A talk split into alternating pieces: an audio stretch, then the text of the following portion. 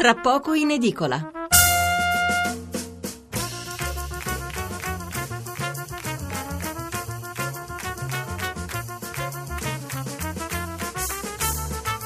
Buonasera da Stefano Mensurati e benvenuti all'ascolto di Tra poco in edicola, la rassegna stampa notturna di Radio 1. Per qualche giorno cambiamo numero verde in attesa della soluzione di alcuni problemi, quindi il numero provvisorio che adotteremo sarà quello di zapping, 800 055 101, ripeto 800 055 101 e servirà per prenotare il vostro intervento in diretta. Per mandare un sms invece il numero rimane il solito 335 699 29 49. Apertura quasi obbligata per tutti i giornali a diffusione nazionale di sabato 4 febbraio e naturalmente Virginia Raggi in particolare su quel che ha detto nella sua intervista in esclusiva a Enrico Mentana. Non sapeva della polizza in suo favore, ha pensato di dimettersi ma ha resistito alla tentazione di mollare tutto. Marra lo aveva scelto per il suo ottimo curriculum e lei continua a godere dell'appoggio di Beppe Grillo.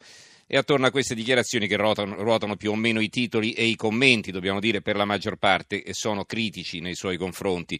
Ci sono poi tante altre notizie che ritroviamo su molte prime pagine, ma con meno rilievo. Tra queste il vertice europeo di Malta, dove si è parlato di immigrazione, ma non solo, l'attentato al Louvre di Parigi con il terrorista che è stato preso vivo, ancora la politica concentrata soprattutto sul PD e poi le ultime mosse in politica estera di Trump con il monito all'Iran e a Cuba.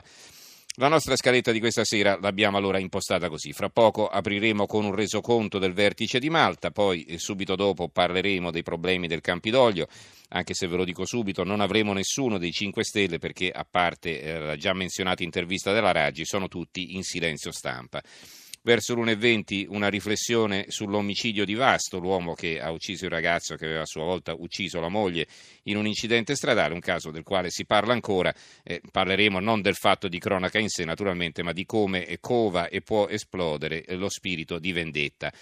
Infine l'attacco terroristico di Parigi, la capitale francese di nuovo nel mirino, nonostante la guardia rimanga altissima, quindi uno spazio anche su questo argomento. Allora incominciamo con titoli e commenti sul vertice di Malta.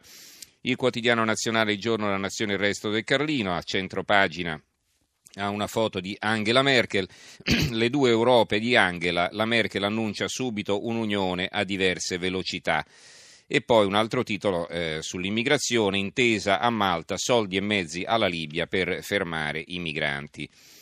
Il Sole 24 Ore. Il Sole 24 Ore non ha un titolo ma due editoriali, uno più economico dell'economista Alberto Quadrio Curzio, non ve lo leggo, vi leggo invece alcuni brani del pezzo di Adriana Cerretelli che è la corrispondente del Sole 24 Ore da Bruxelles. Il titolo è I passi avanti sui migranti alla prova della realtà. Cosa scrive la Cerretelli? Sarebbe forte la tentazione di dire che sulla politica migratoria l'Europa a Malta ha finalmente voltato pagina, che dopo aver trovato il pieno appoggio dei partner l'Unione Europea e l'accordo tra Italia e Libia fermerà davvero i flussi incontrollati dal Mediterraneo centrale nel pieno rispetto dei diritti umani, delle leggi internazionali e dei valori europei, come recita la dichiarazione del vertice europeo che finalmente le emergenze del nord e del sud finora separate in casa si sono saldate in un'unica politica europea per diventare l'emergenza di tutti da superare con una coerente e credibile politica comune. Saltiamo più in là, a un certo punto, scrive la Cerretelli, da Malta invece è arrivato qualche segnale positivo, il sostegno all'iniziativa italiana, la conferma di quasi 200 milioni di aiuti aggiuntivi a Tripoli dal bilancio dell'Unione Europea e forse ulteriori risorse da Germania e Francia. In breve, non si è usciti dalla solita logica dei piccoli passi, lo stesso Premier Gentiloni ha parlato dell'apertura di una finestra di opportunità, che è qualcosa naturalmente, ma certo non una diga sufficiente se la primavera ricomincerà a scaricare sulle coste italiane migliaia di disperati alla ricerca di un nuovo futuro in Europa. L'anno scorso il 91% è partito dalle coste libiche. Il Giornale apre così, la Merkel uccide l'euro, Europa a due velocità, il tramonto dell'Unione, poi un titolo sull'immigrazione Libia, fatto l'accordo servirebbe un Gheddafi, come fermare i barconi.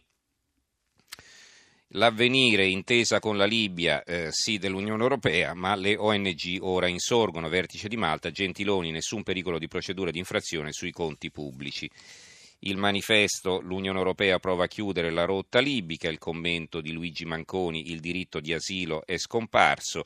scrive Manconi, dopo aver citato il testo del memorandum che vi ho già letto nel pezzo del Sole 24 Ore, e scrive: a tal fine si dovrà lavorare perché al tempo stesso i paesi d'origine accettino i propri cittadini e sottoscrivano con questi paesi accordi in merito. Bastano queste parole del memorandum firmato l'altro ieri dal Presidente del Consiglio Gentiloni, dal premier libico Fayez al-Sarraj, che ricordiamoci governa solo su una parte di quel territorio, a prefigurare scenari non rassicuranti su quanto potrebbe accadere dalle prossime settimane. L'Unità, Amnesty, no ai blocchi senza garantire i diritti dei migranti, Unione Europea e Italia non girino le spalle a chi rimane in Africa. La Verità, vertice farsa sugli immigrati a Cordicchio libico, scrive che poi dopo le dichiarazioni di Gentiloni, ecco, ieri è stato smentito da Federica Mogherini, ministro degli affari esteri dell'Unione Europea, fermare i flussi è un'illusione, anche il vertice di Malta si rivela solo fumo. La Libertà di Piacenza ospita un pezzo di Renzo Guolo, il titolo è Il rischio del radicalismo e la fragilità della Libia. Anche qui vi leggo qualche passo rapidamente. Mentre al Louvre ricompare il fantasma jihadista, a Malta l'Unione Europea cerca una soluzione alla questione libica. Lo fa benedicendo il memorandum siglato da Gentiloni e Sarraj, frutto di lunghi negoziati sfociati nel precedente viaggio del ministro dell'Interno Minniti a Tripoli. Un doppio passaggio italiano-europeo che negli intenti di Roma vuole significare che la questione Libia è ora anche una questione dell'Unione, non solo dell'Italia. Per una volta dunque Italia e Unione Europea sembrano procedere di comune intento. L'obiettivo è sigillare la rotta mediterranea, così come l'accordo con la Turchia ha fatto con la rotta balcanica. La Gazzetta del Mezzogiorno, invece, qui abbiamo la questione migranti con i risvolti a livello locale, l'insostenibile peso di migranti in Basilicata, un pezzo di Massimo Brancati che dice che praticamente, sapete che il governatore della Basilicata, Marcello Pittella, scrive qui Brancati, chiede il raddoppio del numero dei migranti da ospitare, i suoi detrattori parlano di una sostituzione etnica dei lucani, popolo in via di estinzione. E il secolo XIX, infine, quindi problemi in Liguria, piano migranti, la regione Liguria si mette di traverso, la mappa delle quote assegnate, ma la vicepresidente Viale non ci sta. Bene, allora a Malta, a seguito del Presidente del Consiglio, avevamo il nostro inviato Bruno Ruffolo, che saluto. Bruno, buonasera. Buonasera a voi. Allora, perché era importante questo vertice dopo l'incontro fra Gentiloni e al-Sarraj? Com'è andata poi?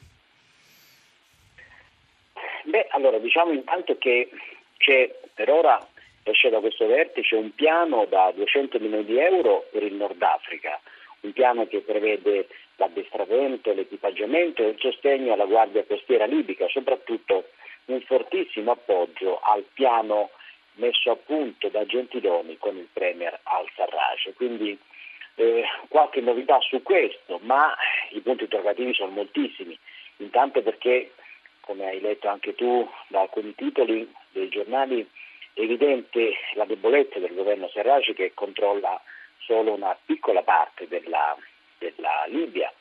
Poi Gentiloni chiede ai partner europei di intervenire più fortemente su questo tema, metterci dei soldi, però in qualche modo qualcosa si è mosso in questo vertice, siamo certamente ben lontani da soluzioni, ma in qualche modo si lavora a una linea. Resta appunto il vero problema, quello della Libia, paese non unitario, non con un governo unico, quindi garantire la non partenza delle barche dei migranti da quelle coste è molto molto difficile.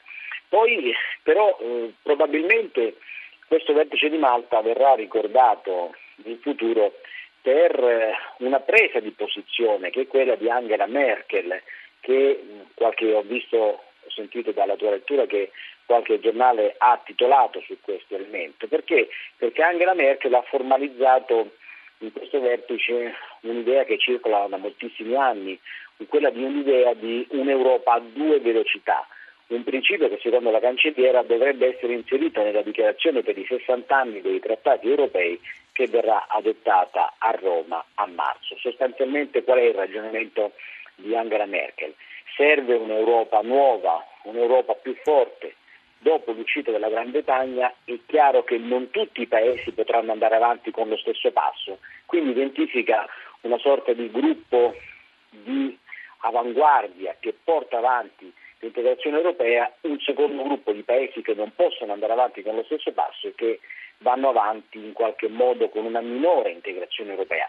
Se questo diventasse realtà, diventasse... L'Italia viaggerebbe in prima classe o no? Questa è una bella domanda, Bisognerebbe chiedere alla Merkel, che insomma è rimasta abbottonata, perché poi insomma sì, ovviamente un incidente diplomatico è chiaro, no? Non ha spiegato che cosa vuol dire, vuol dire partecipare al primo gruppo o al secondo gruppo, però è chiaro che viene messo nero su bianco un'idea che circa da molto tempo ma che non è mai diventata realtà. Può darsi che in questo momento di grande difficoltà dell'Unione Europea, con le pressioni di Trump, con le difficoltà dell'immigrazione, con le difficoltà economiche, può darsi che qualcosa si muova anche a livello di una sua organizzazione. Resta da vedere che poi questo possa essere un tema fattibile e poi soprattutto un tema utile all'Unione Europea o comunque in generale all'Europa. Però è da sottolineare il fatto che venga formalizzata un'idea di questo tipo. Può darsi pure che sia un'argomentazione così di tipo elettoralistico, visto che in Germania si vota e insomma vuole mettere i puntini sulle i la Merkel, no? Far capire che la Germania sarà intransigente e così via, no? Quindi magari c'è anche questo dietro come risvolto. Non c'è dubbio che c'è questo, ma c'è anche probabilmente la possibilità in qualche modo con questa strategia di potersi opporre politicamente a quelli che sono in questo momento per Angela Merkel probabilmente gli avversari più difficili, quindi tutti quei movimenti così definiti populisti che hanno forti appille elettorale in questo momento anche nelle elezioni tedesche con la formazione alternativa per la Germania che potrebbe essere un duro ostacolo elettorale per Angela Merkel. Allora, leggo un messaggio e poi ti salutiamo. Patrick, che dice di essere un emigrato senegalese, vive a Vimercate, ci scrive che per contrastare l'emigrazione bisogna farlo alle radici, cioè al paese di origine. Perché non siglare degli accordi con le organizzazioni regionali come la Cedeao, che raggruppa 12 paesi e costituisce il 90% dei clandestini che si trovano in Libia? Ecco, questo è un altro problema, no? Che solleva l'ascoltatore. Il problema non è solo di fermare gli sbarchi, perché poi bisogna occuparsi anche di chi arriva in Libia. Poi è chiaro che se non si passa più quella rotta in qualche modo si chiuderà da sola, e però bisogna pensare anche ai rimpatri, no? Quindi è necessario formulare degli accordi, cioè gettare le basi per avere degli accordi così stabili e che sicuramente rispettabili da parte di questi paesi, insomma, no? Non c'è dubbio, questo è un altro dei grandi problemi, così come un altro dei grandi problemi di questo piano è il trattamento che poi questi migranti, che sulla carta dovrebbero essere chiamati in Libia, il trattamento che poi questi migranti avrebbero in Libia, certamente un paese che non garantisce un andamento, un sistema politico democratico con una difesa dei diritti umani. Questo è un altro tema e infatti su questo le organizzazioni umanitarie polemizzano a fondo in questo piano, contro questo piano che è stato firmato dall'Italia con il governo al-Sarraj di Tripoli. Bene, comunque rimane anche l'altro problema che insomma manca un interlocutore forte, come a suo tempo fu Gheddafi, come oggi Erdogan, dico questo naturalmente senza fare alcun apprezzamento sul loro modo di fare politica e di gestire i propri paesi, è chiaro, la mia è solo una constatazione. Allora grazie a Bruno Ruffolo per questa esauriente spiegazione, insomma qualche piccolo passo avanti ma la strada da percorrere è ancora lunga. Grazie Ruffolo e buonanotte. A voi.